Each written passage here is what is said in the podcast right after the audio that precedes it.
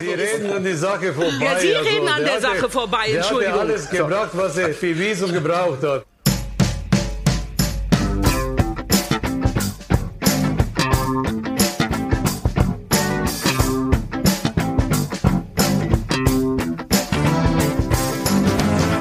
Hallo und herzlich willkommen zu einer neuen Ausgabe der Medienwoche, dem wöchentlichen Medienpodcast mit mir, Christian Mayer von der Welt und mit Stefan Winterbauer von Media. Guten Tag.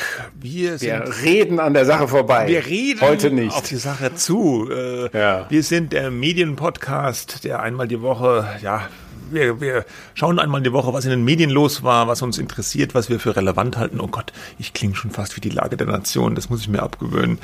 Es ist aber ein ungewöhnlicher Tag heute. Wir nehmen donnerstags auf. Draußen ist dunkel. Ich habe mich gerade eben noch mit zwei Gläsern Cola Zero hochgeputscht, dass ich das überhaupt durchhalte heute, diese Sendung. Was äh, für die Hörer natürlich vollkommen egal ist, wann wir das hier aufnehmen.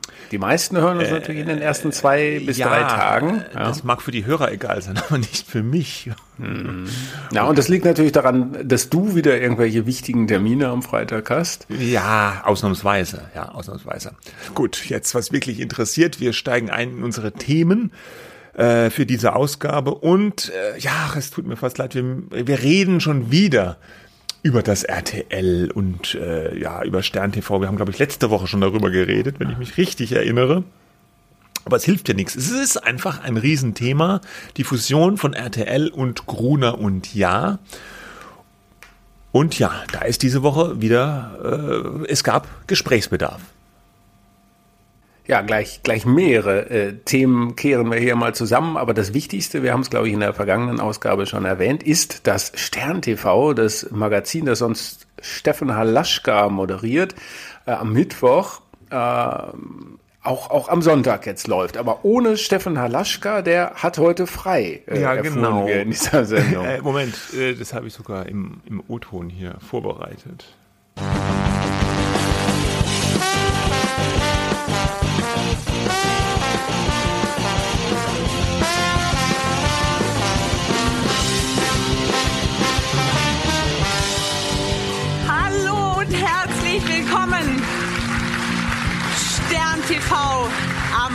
Sonntagabend. Vielleicht wundern Sie sich, dass unser Kollege Steffen Halaschka heute nicht da ist. Der kommt natürlich am Mittwoch wieder zu gewohnter Zeit. Heute hat er frei und deshalb freuen wir uns sehr, dass wir hier sind. Mein geschätzter Kollege Nikolaus Blum und ich, wir freuen uns auf einen unterhaltsamen, auf einen spannenden Abend. Übrigens mit ganz vielen Überraschungen, wie zum Beispiel unserer Stern TV Band.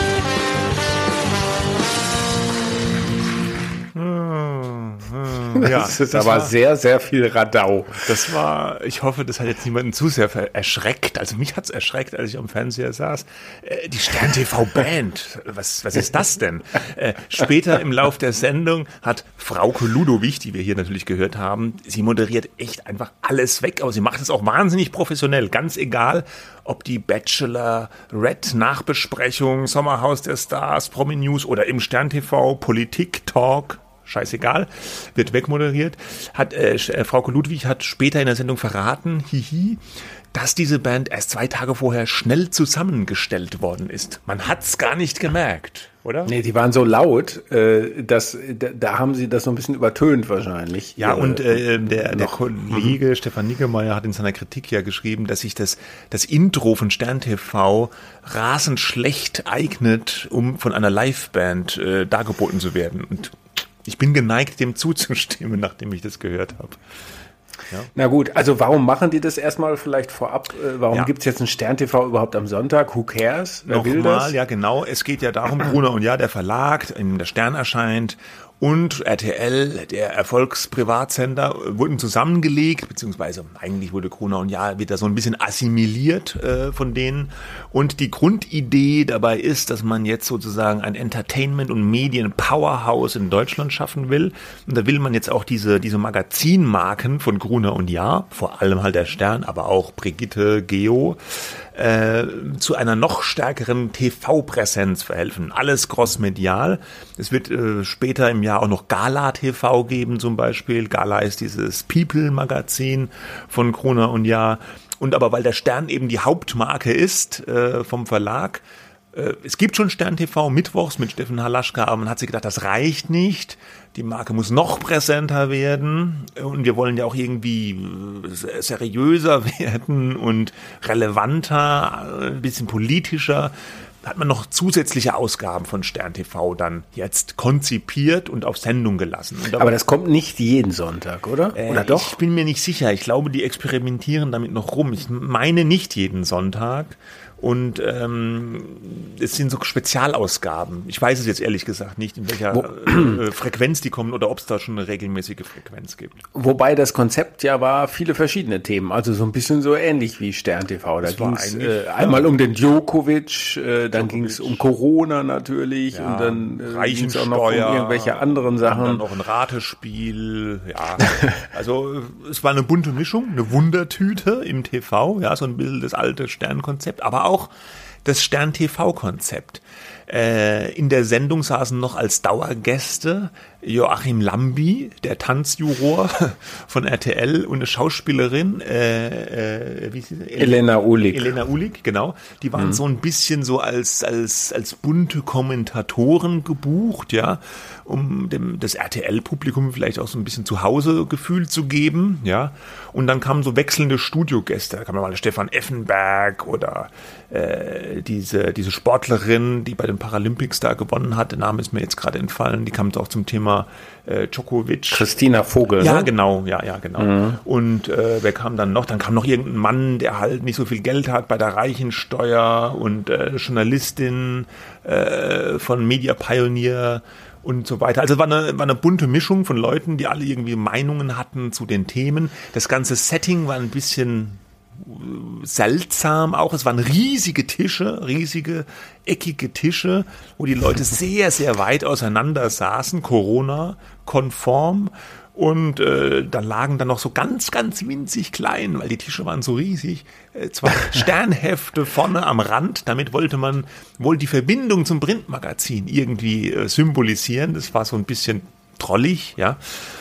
Ja, und äh, äh, ja, zugeschaltet war dann auch noch äh, der ehemalige Trainer von Eintracht Frankfurt, Dragoslav Stepanovic, genannt Steppi, äh, der auch äh, seine Meinung hatte zu dem Fall äh, Djokovic, dem, dem Tennis-Superstar, der ja aus Australien ausgewiesen wurde, weil er nicht geimpft ist. Und das war ja für mich der absurdeste Moment dieser Sendung. Ich habe hier einen O-Ton, den ich unbedingt vorspielen will. Bitte schön. Nikolaus Blome im äh, früher Spiegel, Bildzeitung, im Gespräch mit äh, Steppi. Aber wollen Sie sagen, Djo- Djokovic ist ein Opfer irgendwelcher politischen Machenschaften? Also 100 100 Prozent ja so, weil erstmal die Geschichte, die ich jetzt erzähle, vielleicht, also wenn er zehnte Titel gewinnt, also in Australien, da müsste also seine Biste, seine, seine äh, davor Stadion stehen und Stadion muss die Name wechseln. Vielleicht ist er irgendwo dahin. Aber Und die Australier hatten Angst davor, so, viele haben schon also aus Die Australier hatten Angst davor, dass ja, sie ihren so, das, Stadionnamen kostet wechseln paar, müssen. das kostet ein paar Euro und dann also, wenn man, also sagen wir, dieses Stadion, also Novak Djokovic nennt, also ist nicht so angenehm für die da, die im Moment also da in Australien, in Australien leben. Obwohl also äh, ist also äh, sein Siege spielt keine Rolle, wo der herkommt, nur er muss irgendwo mal gezeigt werden. Ja, alles klar? Ich habe äh, ehrlich gesagt nichts verstanden. Ich habe eben im Vorgespräch erzählt, ich habe mir die Sendung angeschaut und nebenbei was anderes gemacht und dann äh, rumorte er da so rum, der Steppi. und ging ja ich noch viel länger gedacht, in echt. wird schon irgendwie Sinn ergeben, was er da sagt. äh, tut's aber aber als ich nicht. dann eben äh, richtig zugehört habe, habe ich gar nicht verstanden. Also ich meine, außer dass er jetzt irgendwie für den Djokovic Partei ergreift. Aber das war es auch ist so der ungefähr. Meinung, äh, das war alles, äh, wenn der halt äh, so eine Ausnahmegenehmigung hatte, dann ist das halt so und dann soll man den auch ins Land lassen. So ungefähr habe ich es aus anderen Aussagen entstanden. Und hier in diesem Ausschnitt äh, vertritt äh, Stepanovic, glaube ich, die These, dass man ihn äh, ausweisen wollte, weil wenn er gewonnen hätte, dann hätte er zum zehnten Mal dann irgendwie Grand Slam gewonnen und dann hätte man ja eine Büste vor dem Stadion aufstellen müssen von ihm und das Stadion nach ihm umbenennen müssen und das wollen die Australier nicht.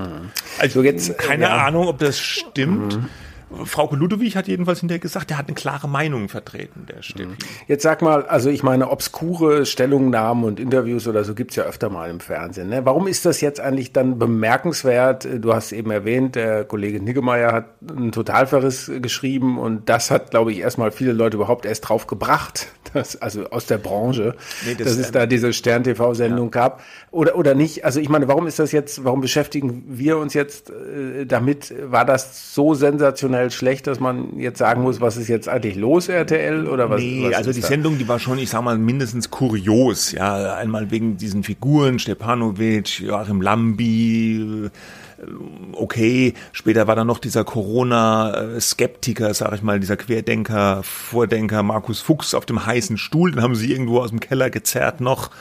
Ähm, ähm, aber was auch bemerkenswert war, dass normalerweise wird die Mittwochsstern-TV-Sendung ja von der I&U Produktionsfirma produziert. Das war früher mal die Produktionsfirma, die Günther Jauch gehört hat. Die hat er dann irgendwann verkauft an Leonine. Das ist so ein Konglomerat an TV-Firmen. Und die machen das schon seit Jahren, ja. Und diese Sonntagsausgabe, die wird jetzt aber ausgerechnet nicht von I und U produziert, sondern von der RTL News GmbH, äh, also praktisch von RTL selber. Die sind dann in dieses Studio reingegangen, quasi als Gast und haben da in diesem Studio dann diese Sendung gemacht, die irgendwie so ganz an, also schon vom thematischen her ähnlich, aber von der Machart eher irgendwie ganz anders mit der Liveband und den Moderatoren und so. Und äh, die Produktionsfirma I&U TV hat dann noch während der laufenden Sendung sonntags ihren seit Monaten brachliegenden Twitter-Account reaktiviert, einfach nur um der Welt da draußen mitzuteilen, dass sie jetzt für diese Sendung aber nicht verantwortlich sind und man sich für Lob und auch Kritik doch bitte direkt an RTL wenden möchte.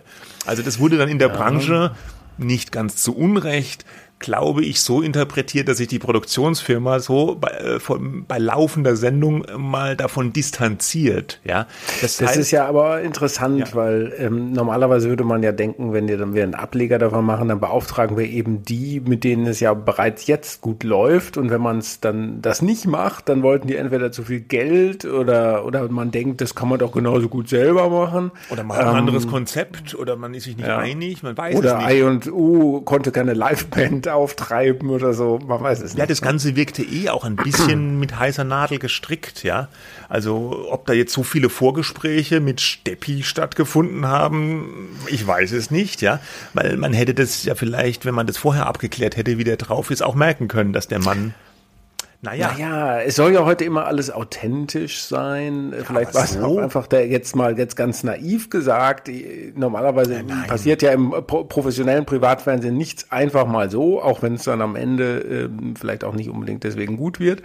Aber ähm, es kann man sich vorstellen, dass die freiwillig sagen, äh, Mensch, wir, wir probieren das einfach mal. Eigentlich haben wir kein richtiges Konzept, aber wir haben zwei Moderatoren und wir haben ein paar Themen und dann würfeln wir das zusammen und dann wird schon gut werden. Also so ein bisschen hat's gewirkt. Ob es jetzt tatsächlich so war, weiß ich nicht. Aber man hat schon, also die Gesichter, das war ja schon teilweise, es war schon vor allem die Stepanovic-Sequenz war grotesk, weil der Mann hat offensichtlich wirren Unsinn geredet.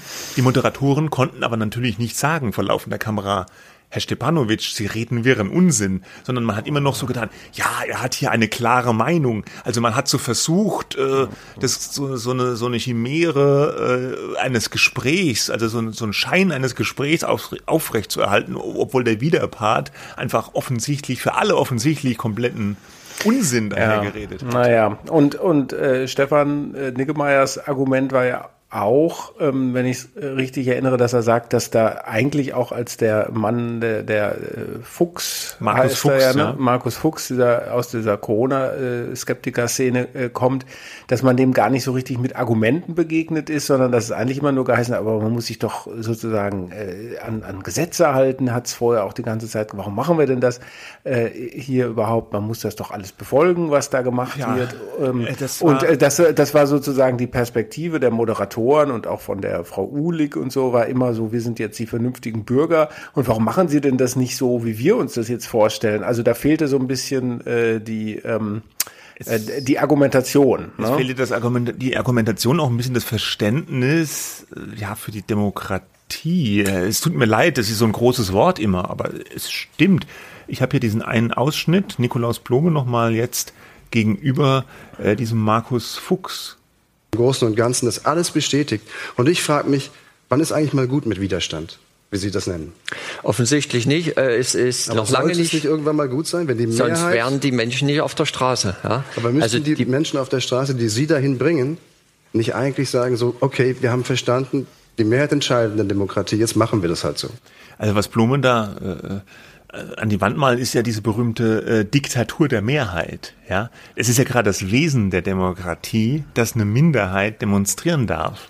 Und äh, das war einfach, ja, war, war schwach moderiert. Und einmal hat er gesagt, mh, also einmal hat der äh, Fuchs äh, ja irgendwie gesagt, es sei erwiesen, dass man sich weniger mit Omikron ansteckt, wenn, wenn man, nicht geimpft ist. ist ja. Und da hat Blome aber widersprochen. Ne? Da, also hat er, da hat er stark äh, widersprochen, aber er konnte mh. auch nie, also das war, äh, ja, gut, da ist man natürlich dann auf dem falschen Fuß erwischt, wenn jemand so etwas sagt, wo alle Experten und jeder sagt, das ist Quatsch, ja. Aber, aber das muss man doch rechnen. Ja, aber wie willst du es dann in der Sendung? Er hatte dann auch nichts wirklich parat Diplome, wobei da weiß ich nicht, ob jemand anderes da besser gewesen wäre. Das war, das war, das ist einfach mal, mal schwierig, so jemanden, ja, der so ein geschlossenes Weltbild hat, mm. beizukommen. Also das war ja. ja auch die Frage überhaupt, sollte man den überhaupt einladen? Und man hat ihn ja eingeladen wahrscheinlich mit der, mit dem Hintergedanken, ja, wir äh, reden auch mit dem, ja, wir schließen den nicht auf, mhm. wir tun ihn vielleicht, wir setzen den jetzt auf diesen heißen Stuhl und der muss sich stellen irgendwie den Argumenten und und, und das hat aber alles nicht geklappt. Ja? Man muss ja wissen, der heiße Stuhl, das war ja auch früher aus den Anfangstagen von RTL, auch so eine, das war eine Sendung, die hieß der heiße Stuhl, damals noch mit äh, Ulrich Meier, Ulrich Akte Meier. Und das Prinzip der Sendung war immer, dass irgendjemand auf diesem Stuhl saß. Das ist so ein, so ein, so ein Pyramiden, äh, Holzgestell mit einem Hocker vorne dran genagelt. Und äh, diese Person auf dem Stuhl, die musste dann irgendwie so eine steile These vertreten und davor war so ein, so ein Pult mit anderen Leuten, die anderer Meinung waren und das Publikum und man hat sich eigentlich die ganze Sendung lang angeschrien. Also die Leute hinter dem Pult haben den auf dem Stuhl angeschrien und der hat zurückgeschrien oder die. Und äh, das war jetzt diesmal nicht so, da wurde nicht geschrien, das war alles etwas gesitteter, aber es war so der Versuch von RTL, also einerseits so an die alte Zeit anzuknüpfen, das Ganze mit dem Printstern irgendwie zu verknüpfen und äh, irgendwie die normalen RTL-Zuschauer nicht verschrecken. Hallo, Herr Lambi und aber trotzdem irgendwie neues, relevantes Fernsehen zu machen. Da hat man einfach vielleicht zu viel da versucht zusammenzurühren und am, am Ende war das so eine unausgegorene Mischung, das hat man dieser Sendung einfach angemerkt. Ja, wobei das jetzt auch kein äh, Einzelfall ist. Ne? Also, nee. also ich meine, ob es jetzt so ein komplettes Desaster war, ich weiß nicht, wie waren die Quoten? Hast du es im Die waren mehr so mittel. Also ich habe die Zahlen nicht im mhm. Kopf, aber die waren mhm. jetzt nicht ganz schlecht. Äh, ich, äh, es lief allerdings auch der Münster-Tatort, irgendwie Jubiläums-Münster-Tatort dagegen. Rekord. Mit 14 Millionen Zuschauern, ja da kannst du eigentlich alles dagegen da hat kein, mhm. keine andere Sendung wirklich eine Chance. Ja, aber die waren jetzt nicht, sie waren kein Desaster, die Quoten, aber sie waren auch nicht besonders doll, aber wie gesagt, gegen Münster Tatort ist es eh kein, kein, kein guter Vergleich. Aber mhm. jetzt ist es, man kann mal sagen, okay, nur eine Sendung, die ist vielleicht ein bisschen missglückt, aber ein bisschen komisch, so what, aber diese eine Sendung, die steht eben auch so ein bisschen für diese Schwierigkeiten, diese zwei Welten, Gruner und Jahr Verlag und RTL Fernsehen zu verheiraten, ja, dass es vielleicht doch nicht so ganz einfach ist, wie sich das die Manager dann äh, vorgestellt haben. Und ja, das ist ein guter Punkt, finde ich. Und wahrscheinlich steht es auch äh, dafür, dass man eben selbst, wenn man vom Fernsehen äh, kommt, ja, und da Leute beteiligt sind, die vom Fernsehen sind, ähm, dass eben wenn es so einen Plan gibt, auch nicht so umsetzen kann, dass es sofort ein geniales Fernsehprogramm dabei rauskommt. Ne? Vielleicht hat es auch dann damit zu tun, dass da Leute dann plötzlich entscheiden, die eben äh, nicht mit äh, aus dem Fernsehgeschäft kommen, sondern eben diesen gnadenlosen Auftrag jetzt haben, diese äh, Heirat da äh, mhm. mit, mit etwas ungleich verteilten Rollen äh, zu einer glücklichen Ehe zu führen. Und ähm, ja, wie du sagst, ne, dann ähm, da, mit, den, mit den bekannten Schwierigkeiten.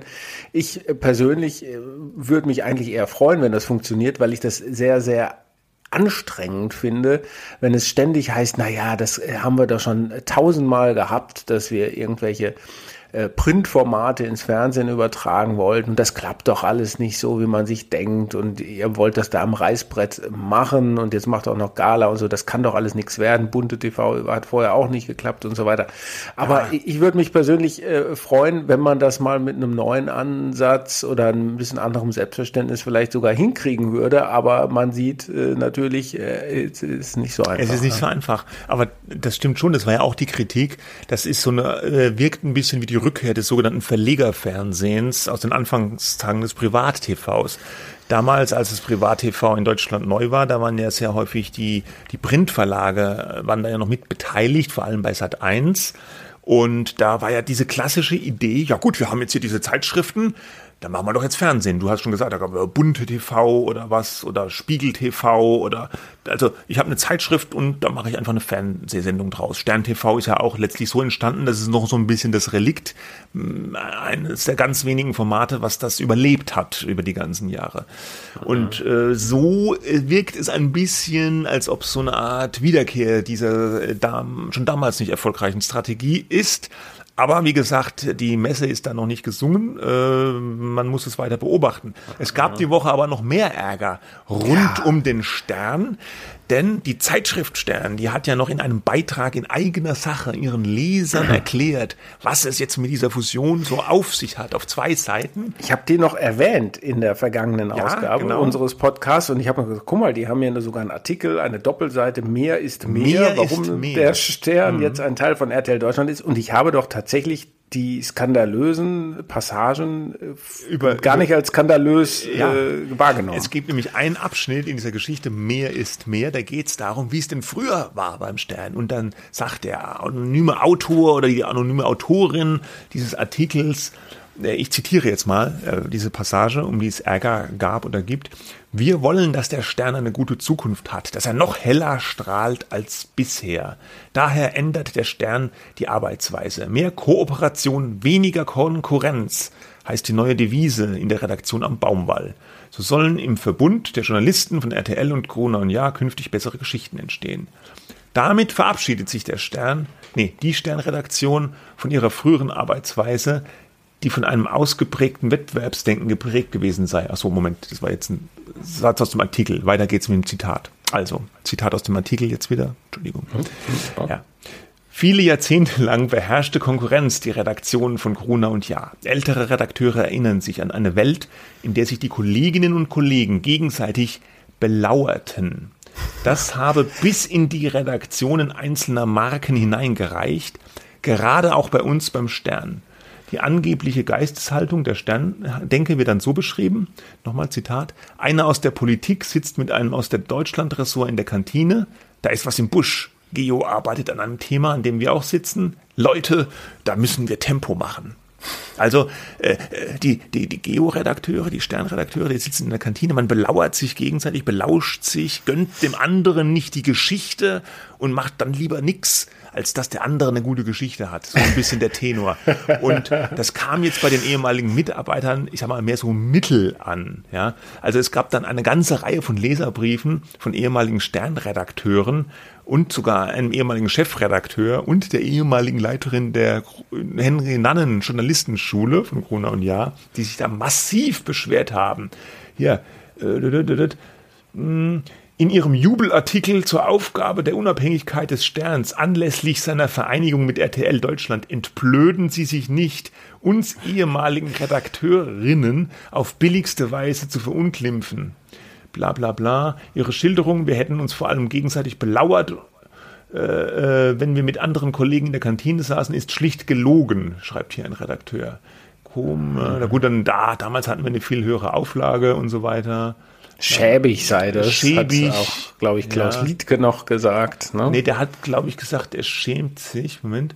Ingrid Kolb, ja, die, die Leiterin, die frühere Leiterin der Henry-Nannen-Schule, hat sich so ein bisschen lustig gemacht. Die hat dann geschrieben, einer von RTL sitzt mit der Sternredaktion in der Kantine. Da ist was im Busch. Klar, es wird ein vorzeigbares Mitglied aus der Sternredaktion gesucht, das seinen Namen hergibt für diesen unsäglichen Artikel. Es muss jemand sein, der die Zustände kennt, die da angeblich den Stern beherrschten bevor die Pioniere in Anführungsstrichen für Umdenken sorgten und so weiter. Ja. Und der, der Liedke, der war mal Sternchefredakteur. Ja. Äh, der hat dann geschrieben, Moment. In der Sache völlig falsch und obendrein ein besonders mieser ja, Stil, hat genau, er gesagt. ja, ja, ja. Besonders also, ähm, und ja, äh, okay.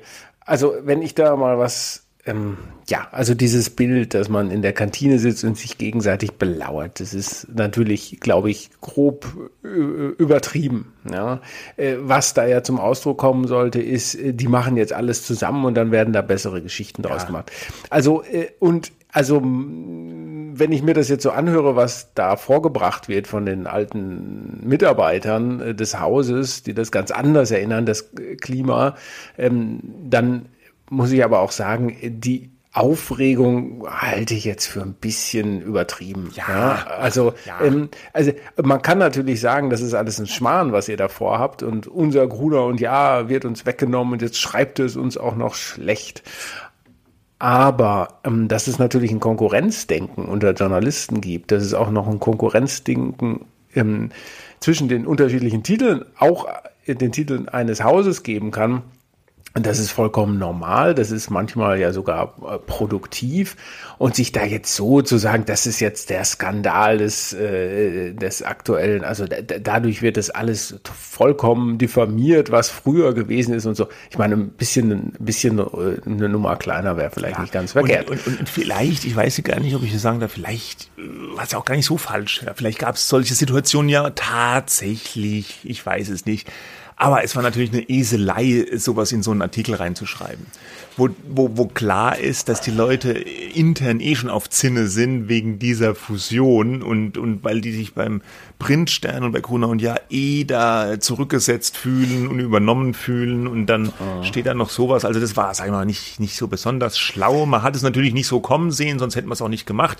Der Vollständigkeit halber sei noch erwähnt, Gruner und Ja hat zu diesen Vorwürfen der Ex-Mitarbeiter dann Stellung bezogen, hat gesagt, nichts liegt uns ferner als die Arbeit ehemaliger Stern Redakteurinnen und Redakteure schlecht zu machen. Unsere Absicht war es, den Leserinnen und Lesern gegenüber transparent darzustellen, dass der Stern jetzt zu RTL Deutschland gehört und weshalb die heutige Zeit so einen Zusammenschluss sinnvoll und möglich macht. Soweit die Stellungnahme von Gruner und Ja zu diesen Vorwürfen. Ja.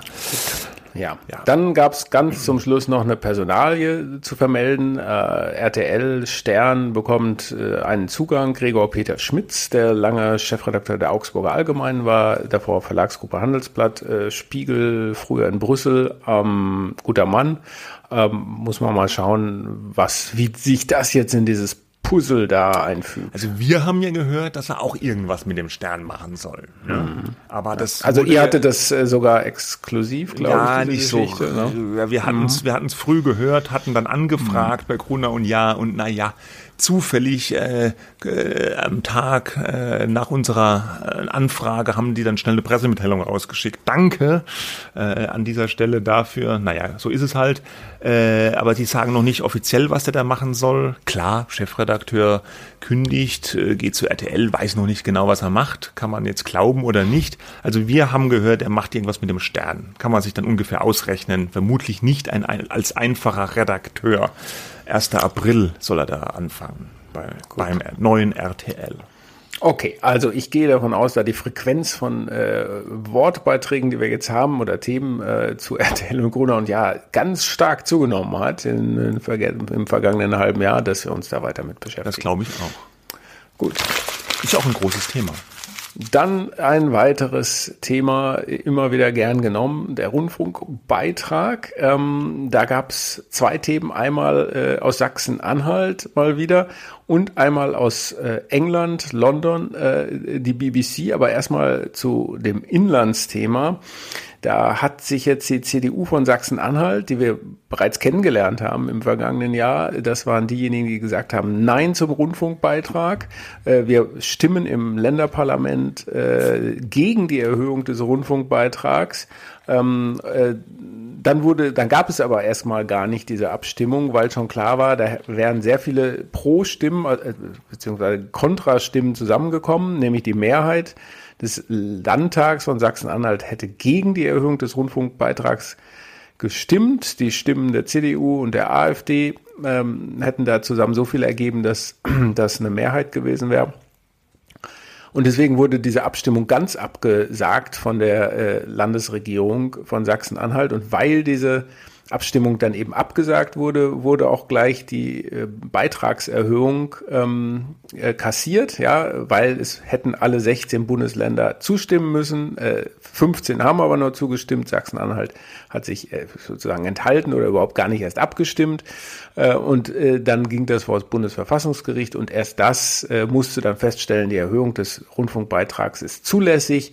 Ähm, äh, und jetzt sind wir bei 1836. So, also die CDU von Sachsen-Anhalt ist so ein bisschen der Bad Guy in der Medienpolitik äh, des Landes und die haben sich wohl äh, in dieser Woche in einer Klausurtagung begeben und in, auf dieser Klausurtagung haben sie dann auch mal wieder über den öffentlich-rechtlichen Rundfunk gesprochen.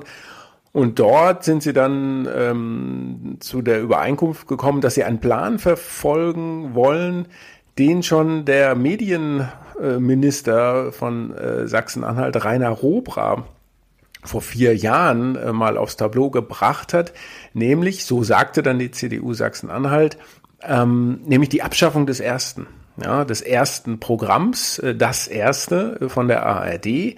Ähm, das würde man als Fernziel äh, verfolgen. So. Mhm.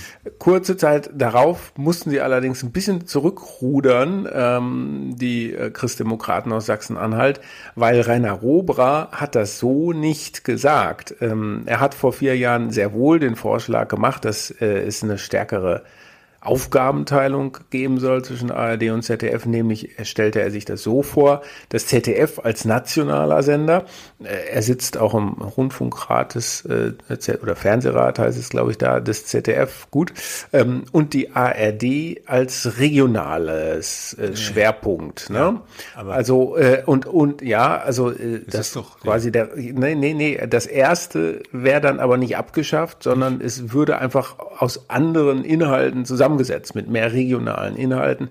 Und auch die Tagesschau, das hatte dann damals 2017 für Aufregung gesorgt, würde es in dieser Form nicht mehr geben. Damit meinte er nicht wirklich die Abschaffung ähm, der Tagesschau, aber so wurde es aufgefasst und da gab es dann auch irgendwie einen schönen Shitstorm. Ja, ja aber, aber äh, äh, das habe ich in der ganzen Debatte jetzt mit Sachsen-Anhalt auch nicht so richtig kapiert. Dieses Hin- und Herrudern der CDU, das sollen die doch sagen, was sie wollen. Wenn sie das Erste abschaffen wollen, sollen sie es doch sagen. Also, wenn man dann sagt, nein, äh, man will das Erste nicht abschaffen, es soll aber dann regional irgendwie. Aber das sind doch dann die Dritten, oder? Oder die wollen nee, nee, erstes, nee, das die wollen erste ein, als Programm soll es schon noch geben. Aber das ergibt doch dann überhaupt keinen Sinn mehr. Also, wenn ich dann ein Programm habe, das bundesweit ausgestrahlt wird, aber da kommen dann irgendwie Regionalnachrichten aus Franken, die kann ich dann auch noch in Hamburg sehen. Gut, das kann ich ja eh, weil ich kann ja die ganzen Dritten mittlerweile eh alle auch bundesweit sehen. Das wäre dann ja so eine Art Best-of dritte Programme, das erste. Das ist auch Quatsch. Also das verstehe ich. Ich glaube, das ist äh, in, in Wahrheit wollen die wahrscheinlich schon das erste abschaffen. Also wäre jetzt mein meine Lesart. Mhm. Ja, sie trauen ja. es sich aber nicht richtig zu sagen, weil ja. sie den Shitstorm fürchten äh, und deswegen eiern die da so ein bisschen rum. Aber Sinn ergibt es doch. Ich weiß nicht gar nicht, ob die den Shitstorm fürchten, weil das sind die ja, stimmt äh, auch gewohnt. Wieder. Ja, das sind naja, gewohnt. also sagen wir mal so, was ich jetzt grundsätzlich erstmal äh, gut und richtig äh, finde als jemand, der vor allem gerne die Strukturen des öffentlich-rechtlichen Rundfunks kritisiert, ist, ähm, dass man sich überlegt, können die sich ihre Aufgaben nicht ein bisschen besser teilen? Ne? Dann heißt yeah. es ja gleich, nein, ja, ARD und ZDF. So, ne? Also ein bisschen äh, mehr so ergänzend statt konkurrierend. Da heißt es dann ja gerne dann von denen, die dagegen reden, nee, die müssen sich Konkurrenz machen. Ne? Das ist doch der Wettbewerb im öffentlich-rechtlichen Rundfunk. Ja, das ist doch alles Quatsch. Mm, das, das halte ich auch äh, für das schwierig. So Meinungsvielfalt, naja, also Meinungsvielfalt ist natürlich wichtig, aber es gibt schon so viel Meinungen, unter anderem bei RTL, wie wir gerade gemerkt mhm. haben ähm, auch wenn es dann manchmal problematisch ist. Ich weiß aber nicht wirklich, also sagen wir mal so, wenn, wenn wir einfach die Debatte haben, welche Strukturen äh, sind in zehn Jahren auch noch ähm, haltbar ja, und finanzierbar, dann wäre es vielleicht sinnvoll, dass ARD und ZDF stärker sich über eine Aufgabenteilung äh, nach, nachdenken. Und deswegen ist das jetzt nicht so verkehrt. Was ich halt problematisch fand, in dem, dass sie da einfach irgendwas sagen und dann nachher, nee, abschaffen wollen wir doch nicht und das war ja gar nicht so gemeint Ja, ja. und wollen wir nur anders. Das ist, wa- was du eben gesagt hast. Da- Dann lieber, dann muss man es tatsächlich äh, richtig sagen. Äh, zweiter Punkt, den ich problematisch fand, äh, gleich im selben Atemzug hat dann äh, der medienpolitische Sprecher gegenüber der Mitteldeutschen Zeitung auch noch gesagt, was ihn sonst noch so nervt, nämlich nicht die Strukturen, sondern das Gendern, ähm, ja, und dass da eigentlich immer nur Minderheiten, ich verkürze das jetzt, Ja, ja, äh, ja. dass da sehr häufig Minderheitenmeinungen äh, vertreten werden im öffentlich-rechtlichen Programm, äh, obwohl die Mehrheit doch ganz anders Ja denkt. Also Beispiele, noch, ja. Er hat gesagt, sie machen Programm nicht für die Mehrheit, oder? Sondern- Und. Ja. das ist äh, erwiesenermaßen auch Unsinn, muss man sagen, weil die, die ganzen Quotenanalysen, die belegen eindeutig, die Sender, die äh, zulegen, also die den größten Publikumszuspruch haben in Deutschland, sind ARD und ZDF und zwar in wachsendem Ausmaß.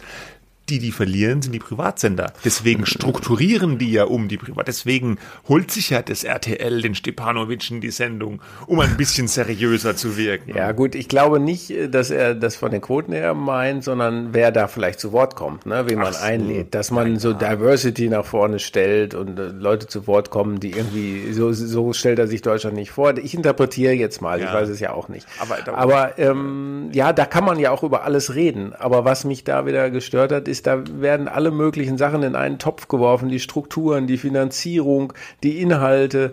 Ähm, Und ich glaube halte ich für problematisch. Die, die Leute, ja. die jetzt wie, wie dieser Mann von der CDU das, das öffentliche Fernsehen, öffentlich-rechtliche Fernsehen so kritisieren, ich habe manchmal den Eindruck, dass die so in die Falle tappen, äh, die verschiedenen Gesichter des öffentlichen Fernsehens so über einen Kamm zu scheren.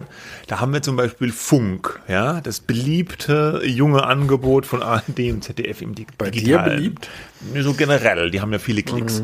Ähm, äh, die sind ja jetzt häufig so ein bisschen gendermäßig divers unterwegs und erklären auf Instagram oder auf YouTube alles mögliche Zeug. Da gibt's tatsächlich auch vieles, worüber man in unserem Alter vielleicht schmunzelt, ja, oder was man vielleicht nicht so gut findet oder woran man sich reiben kann. Keine Ahnung, manchmal finde ich es auch ein bisschen bekloppt, was die da machen, muss ich ehrlich sagen. Aber das wird ja jetzt auch nicht für mich gemacht, das wird ja für die jungen Leute gemacht. Und dann gibt es das lineare Programm und da läuft halt auch der Tatort, da läuft Mord bei Nordwest, Millionen Zuschauer. Das ist überhaupt nicht Vogue oder es ist auch eigentlich meistens nicht divers. Das ist äh, ja alte Leute Fernsehen, sage ich auch mal teilweise oder mittelalte Leute Fernsehen. Und äh, äh, die, da, da kannst du sagen, ja was und dann, wenn ich dann in Social Media sehe, wenn die Kritiker vom ÖR immer kommen, dann kommen meistens Beispiele von Funk. Dann wird irgendeine Kachel, eine Social Media Kachel, die die da gebaut haben, Ja, geteilt. das, ja, das stimmt nicht ganz, dass Ne? dann immer Funk als Beispiel herhalten muss. Aber ähm, nur, äh, weil Aber du die jetzt Social sagst, Media Sachen. Oder? ja, schon auch. Ja, sicher, klar, gibt es. Ne? Aber das ist ja nicht so, äh, alles, äh, was jetzt am öffentlich-rechtlichen Rundfunk zu kritisieren ist, inhaltlich äh, kommt von Funk. Ja, so ist es ja nun nicht. Nee, aber viel, habe ich den Eindruck. Also ich sehe Naja, ständig, ja. wenn die Leute sich über den ÖR aufregen, hier, was die da wieder bei Funk da und das Klima und Dings. Und dann schaltet Ja, das aber das- Fernsehen das ein und es läuft Rosamunde Pilcher. Ja gut, aber dann, äh, dann würdest du also sagen, ist es vollkommen okay für die Alten, ja, Mittelalten und Alten irgendwie ein, Mainstream-Programm zu veranstalten, was an dem es nichts zu beanstanden gibt und wo man dann sanft entschlummern kann.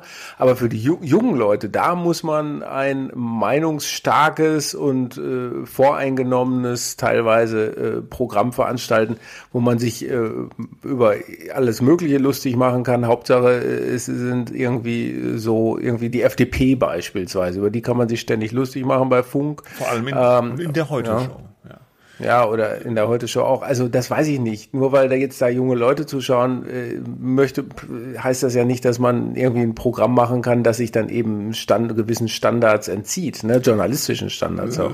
Nee, das will ich jetzt auch gar nicht, das will ich jetzt auch gar nicht sagen. Ich will nur dieser Eindruck, also dass ein Programm für Minderheiten gemacht wird oder dass der ÖR an der Mehrheit der Bevölkerung vorbeisendet, das ist glaube das, ich, ein, das müsste halt belegt werden. Ne? Ja, ja das, nee. das kam halt so als Behauptung rüber ja. und und und, äh, und die die die Belege ja, ein paar Beispiele meiner, gewünscht. Meiner Wahrnehmung nach kommen die Belege von Kritikern, die sowas äußern, meistens aus dem Social Media Bereich oder aus dem Digitalbereich, mhm. wo ein Programm, ein Digi, falls man das überhaupt nennen kann, wo Inhalte gemacht werden, die kann man kritisieren, gut oder schlecht finden. Wie gesagt, ich finde die auch nicht immer gut aber es sind Inhalte, die für eine dezidiert junge Zielgruppe gemacht werden. Ne? Ja, ja aber da muss ich dich trotzdem fragen, ja. ja, aber, ja und, was ändert denn das daran? Ist doch egal, für wen man was macht, äh, es sollte doch in allem ja, nee. ausgewogen sein. Ne? Ja, aber äh, das ist ja nun mal, wenn das jetzt nicht ankäme, das hat ja auch Erfolg, diese Formate. Ne? Ja, eben genau äh, deswegen. Die haben ja auch eine Reichweite. ranschmeißt an der Zielgruppe, ne? Was heißt denn ranschmeißt? Äh, das ist, die, die machen halt einen Inhalt, das sind ja die jungen Leute meistens, die das auch machen. Und die machen Inhalte, von denen sie denken, dass andere junge Leute die interessieren, denke ich mal. Und äh, jetzt kann man sagen, okay, ja, was heißt, die schmeißen sich daran? Klar, die müssen gewisse Standards äh, erfüllen, ja, die müssen auf dem Boden des Grundgesetzes und des Rundfunkstaatsvertrags stehen und so weiter. Und wenn nicht, dann kann man ja. sich beschweren. Ja. Äh, äh, aber ansonsten gibt's ja dann eine, eine große Bandbreite. Gut, aber wir machen die, mal eine Sonderausgabe zu Funk und da können wir ja, das dann alles besprechen. Nee, es, sind das, doch zwei, äh, es sind doch zwei Gesichter vom öffentlichen Rundfunk, da, äh, Extreme, finde ich jetzt. Auf der einen Seite hast du diese digitale, diese Funkleute und, und die, an denen entzündet sich doch, finde ich, oft die Kritik wenn es heißt, äh, das von unseren Gebühren, ne? Und dann ist da wieder irgendeine Kachel von Funk, wo sie die, äh, was weiß ich, die Menstruation erklären oder so irgendwas. Und äh, auf der anderen Kenn Seite. Kenne ich jetzt nicht dieses Beispiel, aber. Ja, doch, das gab es auch schon mal, mhm. glaube ich. Und auf der anderen Seite habe ich eben ein, ein lineares TV-Programm, was in den großen Teilen doch sehr, sehr konservativ ist und sich an, an, also was überhaupt nicht divers ist und was äh, aber auch sehr, sehr viel Quote hat und sich offensichtlich an, an sehr, sehr große Teile der Bevölkerung richtet und da auch angenommen wird. Und da kann ich doch jetzt nicht sagen, die senden an der Mehrheit der Leute vorbei. Ja. Gut, das ich, war gut. Ja, also äh, gut. genau, also unser unserer unser Dissens hier, der sich hier abzeichnet, glaube ich, geht wahrscheinlich eher um Funk. Das sollten wir uns vielleicht auch nochmal vornehmen ähm, und genau mal so ein paar Inhalte anschauen. Aber was das angeht, da bin ich ja mit dir einer Meinung. Also einfach zu behaupten, äh, die machen ein Programm für eine Minderheit äh, und die Mehrheit denkt ganz anders, das ist ein bisschen eine gewagte Behauptung. Da kann man dann vielleicht sagen, die Politmagazine oder so, gegen die kann man ja was haben.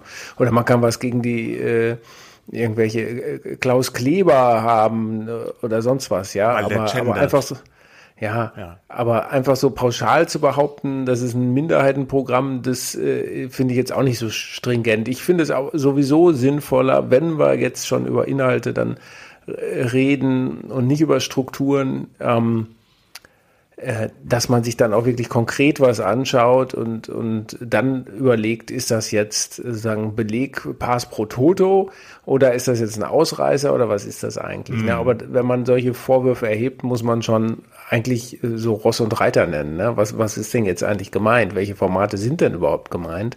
Der Tatort kann es nicht sein und die Helene Fischer Show kann es auch nicht sein. Ne? Ja, so sieht's aus. So, und in diesem, äh, jetzt, jetzt schauen wir mal, das hat ja eigentlich keine. Äh, es hat keine wirkliche Bedeutung. Die ARD, das erste, ja. wird jetzt nicht übermorgen abgeschafft. Nein, wird nicht abgeschafft. Der Hintergrund ist ja nur, warum das jetzt aufkommt, dieser Medienstaatsvertrag, der jetzt in der Beratung ist und der verabschiedet werden soll und der in Kraft treten soll 2023. Ähm, wie soll jetzt Auftrag und Struktur von ARD und ZDF aussehen? Das ist ja der Hintergrund. Aber das, äh, ja, aber das da das erste ist gerade da wieder in diesem Entwurf beauftragt worden, im Gegensatz zu so kleineren Sendern, die dann auch zum Beispiel in Online-Format überführt werden konnten, ZDF Neo oder so. Ähm, aber ein weites Feld, aber das ist der Grund, warum das jetzt, glaube ich, nochmal aufkam. Ansonsten wird die CDU in Sachsen-Anhalt sich damit nicht durchsetzen. Glaube ich nicht. Dazu ist die Medienpolitik auch viel zu äh, behäbig, zu feige auch wirklich mal klar zu sagen, nicht, dass ich das jetzt abschaffen wollte, nur für so einen großen Wurf zu sagen, so können wir mit diesem öffentlich-rechtlichen Rundfunk, wenn wir ihn denn dann überhaupt wollen, äh, in, mal wirklich in die Zukunft gehen und nicht nur in die nächsten zwei Jahre, die nächste Erhöhung kommt und sich wieder alle aufregen. Äh, für so einen großen Wurf hat keiner Nerv äh, und, und traut sich keiner wirklich. Ja gut, was heißt keiner Nerv? Äh, man ist halt sich ja auch nicht einig, ne? Der, durch die äh, ja. föderale Struktur, durch die Landesrundfunkanstalten, äh, kein Bundesland will seine eigene Senderanstalt abschaffen. Ja, es gibt da einen zementierten ja. Stillstand natürlich in ja, dieser Großstruktur. Genau. Und die, die Reform geht nur in Tippelschritten immer voran. Ja, aber wenn das so weitergeht, dann sage ich dir, dann wird es in zehn Jahren eben ähm, vielleicht so knallen, wie es in Großbritannien angeblich knallen sollte. Aber dann da kam das nämlich gerade ja. auf. Am vergangenen, ja, am vergangenen Sonntag hat die neue Kulturministerin von Boris Johnson, Nadine Dorries heißt sie, getwittert. So, das war jetzt aber wirklich das letzte Mal, dass wir hier eine Verlängerung äh, der Ver Verhandlungen über den, die, die License Fee, also der Rundfunkbeitrag in, in England, hier erwirkt haben. Für die nächsten sechs Jahre ist das jetzt wieder ähm, abgesegnet worden, dass es da äh, die, der, der Beitrag ähm, äh, eingezogen werden darf äh, von den Briten. Ja, das war aber auch wirklich das allerletzte Mal. Ab 2028 ist Schluss damit. Mhm. So. Ähm, das sieht jetzt so aus, dass die für die, die bezahlen 159 Pfund ja, im Jahr. Das sind 190 Euro. Äh, also weniger als wir in Deutschland. Aber nicht so viel BBC. weniger. Nicht so viel, wir haben jetzt 220, glaube ich, ungefähr. Das sind 15,83 ne? Euro im Monat. Wir zahlen was? Ja. 18,36, ne? Und dafür ja. haben die aber auch nur die BBC und nicht die BBC und das ZDF. genau, aber die BBC ist natürlich groß die und sehr groß. renommiert und ja. aber, aber Boris Johnson findet die BBC natürlich auch irgendwie blöd, weil die, die, da gibt's ähnliche Vorwürfe wie, wie, gegenüber ähm, ARD und ZDF, irgendwie zu links und irgendwie zu, zu aber sehr. Ganz im Ernst, ja? das ist auch nichts Neues, dass der öffentliche Rundfunk Nein. von den Politikern als zu links auch der Kohl-Kanzler hat immer den Rotfunk gehasst. Mhm. Ja, SWR, ja. NDR, WDR, der, nur der bayerische ja, Rundfunk. Voll, vollkommen ausgedacht war es ja nicht. Ja, ja da es ja dann auch äh, Gründe dafür. Das haben die sich ja nicht ausgedacht. Nun, wie auch immer. Also, aber das, das große Ding war jetzt in England, ähm, dass der, der, die Leistungsfee für die nächsten zwei Jahre eingefroren wird bei diesen 159 Pfund und die nächsten vier Jahre dann da drauf, ne, zusammen dann sechs Jahre, wo immer diese Lizenz dann weiter erteilt wird, ähm, passt man sich dann an die Inflation an. Ja, mhm. an die Inflationsrate. So, also gibt's dann auch wieder eine Steigerung. Ja, ähm, Teuerungsausgleich, würde Uli Wilhelm sagen. Ja, ja, was, was hier ja auch äh, öfter mal diskutiert wird, das an so einen Index äh, ja, den ja, Beitrag genau. anzupassen. Das wird aber verworfen, weil man dann sagt, ja, dann kriegen die ja automatisch immer eine Erhöhung. Das, das wollen wir ja so nicht. Nein, nein, nein. Ja, gibt's ja auch gute Gründe ja, dafür, dass es nicht so sein darf. Aber interessant war halt, dass diese Kulturministerin das am Sonntag noch auf Twitter großspurig gesagt hat, this will be the last time and it's antiquated, der, die Finanzierung des Rundfunks ähm, durch, durch so einen Haushaltsbeitrag.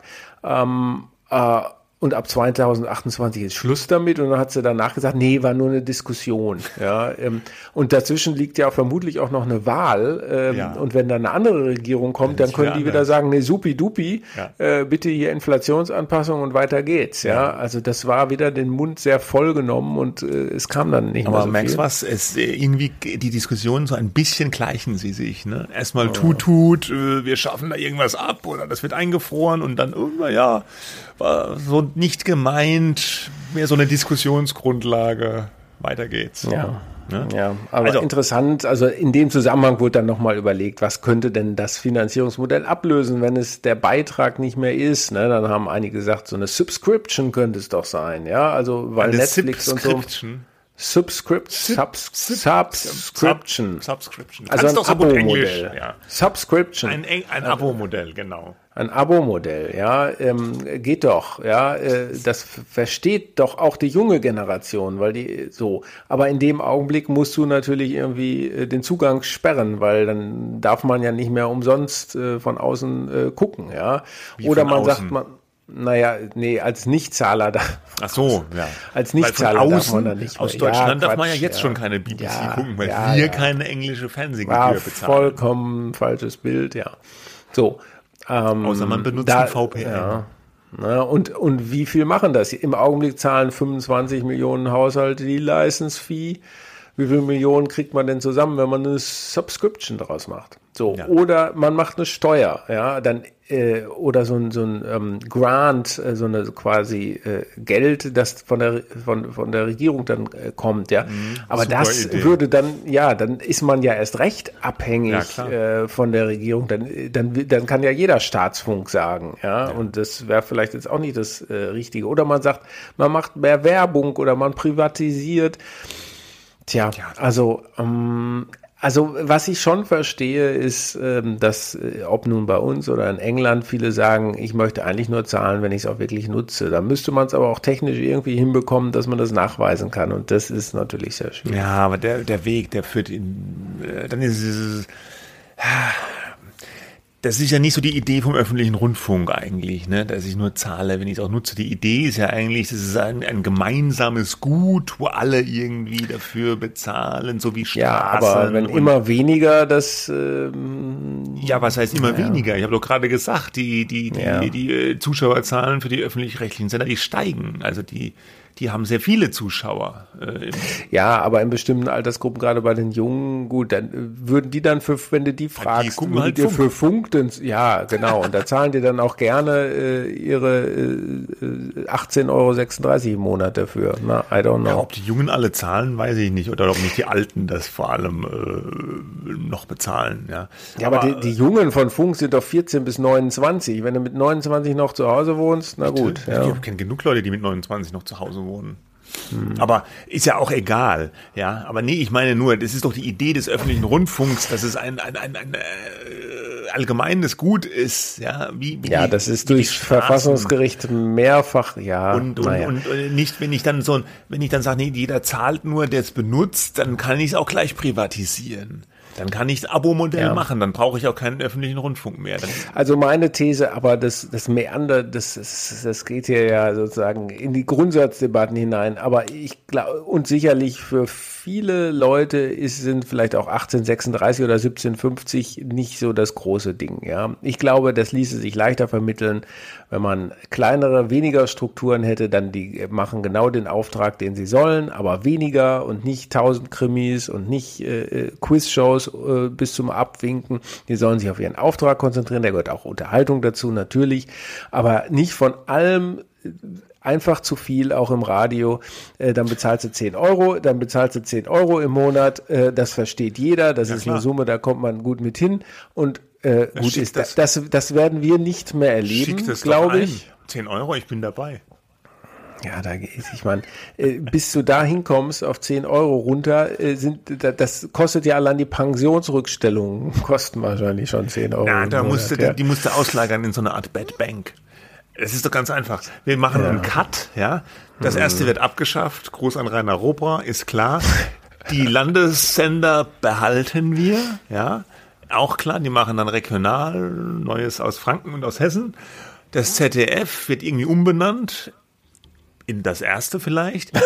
Und äh, da, äh, dann benennen wir heute noch in die Tagesschau um, dann wird die auch nicht abgeschafft, zack, zack, bumm. Dann haben wir einen landesweiten öffentlich-rechtlichen Sender, einen, einen, einen Hauptsender und wir haben viele Regionalsender fertig. Und äh, Radios kann man auch runterdampfen, wobei die Radios, die kosten ja im Vergleich zum Fernsehen gar nicht so viel. Das ist ja nur ein ganz kleiner Teil der Rundfunkgebühren. Da wäre ich jetzt mal ein bisschen großzügig fast. Äh, und ja, dann kriegen wir das locker auf 10, 12 Euro. Ich bin dabei. Schickt es, wem muss man das schicken? Das kannst du doch auf den Bierdeckel schreiben. kannst du auf den Bierdeckel schreiben. Wem muss man das schicken, damit das umgesetzt wird? Wahrscheinlich besten scheitert, an die Rundfunkkommission. es scheitert Länder. wahrscheinlich daran, dass wir keine. Zustelladresse haben. Damals, damals, das, das war doch der äh, designierte Finanzminister, der es dann doch nicht wurde, der alles radikal vereinfachen äh, wollte. Der Professor aus Heidelberg. Mhm, genau. Und ähm, Wie hieß der Ja. noch? Paul, Kirchhoff. Paul Kirchhoff, ja. Ja, hat er nicht auch noch mal was mit dem Rundfunk? äh, Ja, sicher, der hat doch quasi, der hat doch das quasi mit das Haushalts, um die Umstellung von einer geräteabhängigen Abgabe auf Die eine Haushaltsabgabe, äh, Die diese, diese das- Studie oder Ja, diese, ja, diese, Ja, mein Gott, ich glaube, ich finde fast, man merkt, dass wir abends haben. ja wir, Und, werden, äh, wir labern zu wir, viel. wir, wir labern zu viel. Also ich wollte das eigentlich gar nicht so grundsätzlich, so grundsätzlich war es eigentlich Weißt gar du, nicht was ist? Es angedacht. fehlt der Druck, ja. dass wir in eine Sitzung müssen oder, oder so. Es fehlt der Druck, äh, man, genau, und äh, zu Hause ist ja eh auch nur noch, da schlafen schon alle wahrscheinlich und äh, Maybrit Illner läuft. Wer will das sehen? Ja. Wer will das schon? 18,36 Da können wir uns doch auch weiter unterhalten. Nein, also ich will damit, äh, naja, also sowohl jetzt diese Grundsatzdiskussion, wie, wie könnte eine Struktur aussehen, äh, wenn man es ganz neu machen könnte, wie auch diese Frage mit Funk, ja, das finde ich schon äh, beides interessant, das sollten wir vielleicht nochmal verfolgen, aber vielleicht sollten wir doch mal einen Gast zu einladen, ähm, damit wir nicht so. Ja, aber nicht den an den. Ja, okay. Wir machen Gut, jetzt wie mal ein. Schleifchen drum. Wir, ja, gut. Ich finde unseren Plan aber ganz gut. Also ich, 10, 12 Euro. Das ist jetzt schon unser Plan. Ja. Einen haben wir noch, äh, Hidden Bonus Track, äh, äh, ein Rausschmeißer-Thema in die Nacht, beziehungsweise liebe Hörer, ihr hört es ja wahrscheinlich am Tag. Es geht um, Achtung Tusch, den Digital Services Act. Und da hat heute das EU-Parlament äh, ein Ei gelegt. Nämlich Ein Ei gelegt? ja, eine Entscheidung getroffen. Aber ein Ei gelegt he- heißt doch, dass man Quatsch gemacht hat, oder? Nein. Aber man hat sich selbst ein Ei gelegt. Das ist doch dieser. Wenn ich, ich finde, ein Ei gelegt ist auch, wenn jemand äh, eine Entscheidung trifft. Man, soll, man, man sagt, doch, du sollst nicht nur gackern, sondern auch das Ei legen. Oder? Ich Wenn hätte jetzt Potte damit, kommen soll. äh, ich hätte jetzt damit ein, ein Ja, es gibt auch etwas das, verbunden, was nicht so gut lief. oder nicht so gut riecht. Aber jetzt, sag mal, was hat das EU-Parlament jetzt gesagt? Gut. Also es gibt einen Entwurf, auf den man sich geeinigt hat für den Digital Services Act und ähm, es gibt den Digital Markets Act, ja, der so den Wettbewerb ähm, bei den Tech unter den Tech-Plattformen und anderen Unternehmen äh, in der EU regeln soll. Und der Digital Services Act nun äh, soll auch die Plattformen, also wir reden über äh, die ganzen großen äh, Google, YouTube, äh, Facebook, ähm, äh, soll die stärker in die Pflicht nehmen. Es geht um Plattformen, die mehr als 45 Millionen Nutzer im Monat haben. Ähm, und es hat vor allem zwei Ziele dieser, ähm, diese Gesetzgebung. Das A, äh, Hass und Hetze im Netz, äh, dass man besser dagegen vorgehen kann, ja, dass illegale Inhalte schneller äh, gelöscht werden und dass man gleichzeitig äh, Transparenz herstellt, mehr gegenüber den, den Verbrauchern in dem Fall, äh, was, was Werbung und Inhalte angeht, die, die uns angezeigt werden als, als Nutzern, ja. Ja gut, Transparenz ist gut. Die wollen ja sogar äh, personalisierte Werbung auf Basis persönlicher Daten wie sexueller Orientierung, ethnischer Herkunft oder politischer Meinung verbieten. Ja, äh, das, das sind dann äh, sozusagen äh, wieder die, die Ansätze, wo so Verbände wie bei uns der Bundesverband Digitale Wirtschaft sagen, nee, bis hierhin und nicht weiter, finden wir eigentlich alles ganz gut, was ihr da wollt. Aber Also das würde zum Beispiel bedeuten, wenn ich jetzt eine Frau bin und ein, ich sag jetzt mal, mh, Hersteller von, jetzt muss ich aufpassen, was ist denn unverfänglich? Von, von Damenhosen, ja. Der will Werbung auf Facebook schalten und er sagt dann, ich möchte Frauen im Alter zwischen 20 und 50 mit einem Haushaltsnettoeinkommen von 2000 Euro plus äh, targeten jetzt mit meiner Werbung für meine Damenhose, weil ich weiß, da kommt mein Produkt besonders gut an. Das wird dann verboten. Weil ich würde die ja aufgrund ihrer sexuellen Orientierung, oder ist es dann nicht die sexuelle Orientierung, wenn, wenn, wenn man weiblich oder männlich ist? Doch, oder? Was ist damit gemeint? Ich weiß es nicht. Wäre das verboten? Man muss es wahrscheinlich noch ausarbeiten. ja. Nee, ja, Naja, gut. Nee, Also, mir fällt jetzt, während ja. ich darüber rede, ein, wie, was ist denn, also, äh, ich meine, ob man jetzt ein Mann ist oder eine Frau, das ist ja eigentlich keine sexuelle Orientierung. Was ist denn eine sexuelle Orientierung?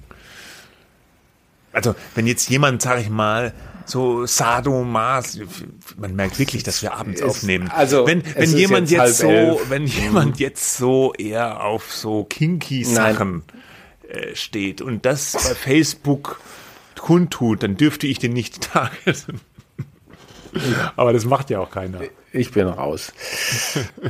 Also, äh, wir gehen mal ich glaube, man kann das so zusammenfassen. Die politische Mhm. Meinung, das ist einfacher. Ich gebe mich auf Facebook zu erkennen als äh, CSU-Anhänger, ja, Fan von Markus Geht Söder. immer weiter. Ja. Es geht immer weiter Und dann darf ich dann aber nicht von, von der CSU für Wahlwerbung getargetet werden. Wenn es jetzt nach diesem Entwurf geht. Ne? Ja, ja. Ja. ja, ist doch so. Ja, ja, ja. Und da sagt dann beispielsweise der BVDW zu viel, zu große Rechtsunsicherheit, was jetzt sozusagen das angeht. Da können doch die Unternehmen gar nicht mehr ordentlich arbeiten. Im Großen und Ganzen wird es aber bislang schon auch gelobt, dieser Entwurf, weil endlich wird mal was getan gegen die großen Plattformen. Endlich zeigt mal die EU, dass sie äh, mehr machen kann, als einfach nur sagen, wir wollen da mehr regulieren. Sie tun es jetzt auch und tatsächlich äh, ist das jetzt in der Gesetz im Gesetzgebungsverfahren relativ schnell gelaufen. Man muss natürlich auch sagen, das alte Gesetz ist äh, 20 Jahre äh, ungefähr alt, auf das man sich da bezog.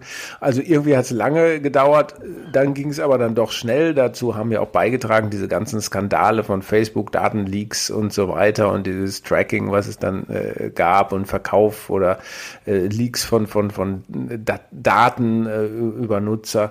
Ja, ähm, äh, und, und wie bei vielen anderen Sachen auch, was die EU angeht, kommt es ja dann darauf an, was dann äh, die nationalen Parlamente draus machen, ja, und wie das dann ausgestaltet wird. Also mehr Kontrolle und mehr Regulierung finde ich jetzt mal persönlich erstmal gut, aber wie gesagt, es äh, melden sich dann schon die Unternehmen, die sagen, was ist mit der Rechtssicherheit, dann hat sich auch, haben sich auch die Verleger Verbände äh, gemeldet, die da was gefunden haben, was nicht so gut laufen könnte. Beispielsweise, wenn ich äh, offline, also gedruckt beispielsweise, einen Inhalt verbreite, ähm, der vollkommen legal in Ordnung ist und dann läuft er auch online und da geht ge jemand gegen vor, ja, äh, und der wird dann so gelöscht, ja. Ähm, das ist dann sozusagen diese alte Sorge, die es auch beim Netzwerkdurchsetzungsgesetz gab, äh, dass da Inhalte aus dem Netz rausgelöscht werden, die eigentlich vollkommen in Ordnung sind, aber irgendwem nicht passen und der oder die geht dagegen vor und dann muss das da raus und dann wird die Meinungsfreiheit bedroht. Aber das ist auch ein bisschen theor theoretische Kritik. Oder was soll das denn sein für eine Werbung? Äh, Ein Inhalt, der in Print, in einem Magazin äh, in Ordnung ist, aber im Internet dann nicht. Also so, ich sag mal jetzt ein Hassinhalt, den will ich ja eigentlich auch nicht in der Brigitte lesen als Anzeige, oder? Wird ja auch wa- wahrscheinlich eher weniger geschaltet als, als Werbung. Und, und, und da, da müssen ja auch nur, da dürfen ja auch nur Sachen drinstehen, die gesetzeskonform sind und, und, und Werbung. Und, und äh, dann geht es ja um das ähm, Personalisieren. Die Werbung in der Zeitschrift, die ist ja mal per se nicht personalisiert, weil die kann jeder kaufen, wie er lustig ist. Da weiß der Werbende ja nicht, wer die kauft oder wer die liest. Ne? Und ähm, wenn ich die dann aber im Internet personalisiere, dann wäre es dann wieder ein Fall für den Services Act. Also da verstehe ich jetzt im Moment noch nicht so genau, worauf die Verleger oder die Verlagsverbände hinaus wollen. Äh, aber es ist natürlich, es sorgt dort natürlich immer mal schon per se für Unbehagen, wenn Werbeeinschränkungen im Raume stehen. Und das, das sind ja zwei natürlich auch- unterschiedliche Sachen, ne? Genau. Ja. ja, und es ist natürlich auch ein Reflex, dann auch schon mal so dagegen sich zu positionieren. Ne? Ja. ja. Und bei dem anderen, was das Hasszeug betrifft, äh, das ist ja gut und schön, da hat ja gegen Hass, dass der eingedämmt wird und Desinformation, da hat äh, wahrscheinlich niemand was dagegen, außer den Hasspredigern natürlich, die fürchten dann um ihre äh, Arbeitsgrundlage. Aber ähm, äh, wie wollen die das eigentlich machen? Sagt, sagt äh, das, der Services Act da auch was? Sie wollen die, äh, die, die Plattform zwingen, die Algorithmen offen zu legen, zum Beispiel, ne? Habe ich gelesen. Aber sonst gibt's da, äh, liegt es wahrscheinlich in der Umsetzung der Länder dann, wie die das angehen, oder? Dann könnte dann Deutschland sagen, ja gut, wir haben ja schon das Netzwerkdurchsetzungsgesetz hier, äh, das schärfen wir jetzt hier noch ein bisschen nach und dann entspricht es vielleicht so einigermaßen dem Digital Services Act. So ungefähr kann man sich das vorstellen, oder? Äh, ja, mehr können wir dazu jetzt auch nicht sagen. Ja, lange vorher muss es, bevor es in die einzelnen Länder geht, muss es halt Muss es dann nochmal äh, erstmal von der EU verabschiedet werden. so, Vielleicht äh, sagen die ähm, Auguren bis zum Sommer könnte es klappen. Das wäre dann tatsächlich relativ Ja. schnell. Und das ist dann der sogenannte Trilog, oder? Ne? Wenn diese äh, EU-Parlament. Wenn die sich da alle abstimmen Ja, müssen, genau. innerhalb des Europarats Ja. und das Parlament. Und Kompliziert, kompliziert, okay. Das äh, können wir heute Abend jetzt nicht mehr auseinanderfieseln. Wir äh, sind nächste Woche wieder da mit der Medienwoche. In der Zwischenzeit kann man uns auch schreiben, ne, äh, medien-woche at welt.de, medien-woche at media.de. Nächstes Mal sind wir wieder ein bisschen straffer versprochen. Wir brauchen einfach diesen Druck von Anschlussterminen, sonst dauert es hier zu lange. Aber und schreibt uns bitte, sollen wir öfter abends aufnehmen? bitte nicht. Okay, bis dann. Tschüss. Ciao.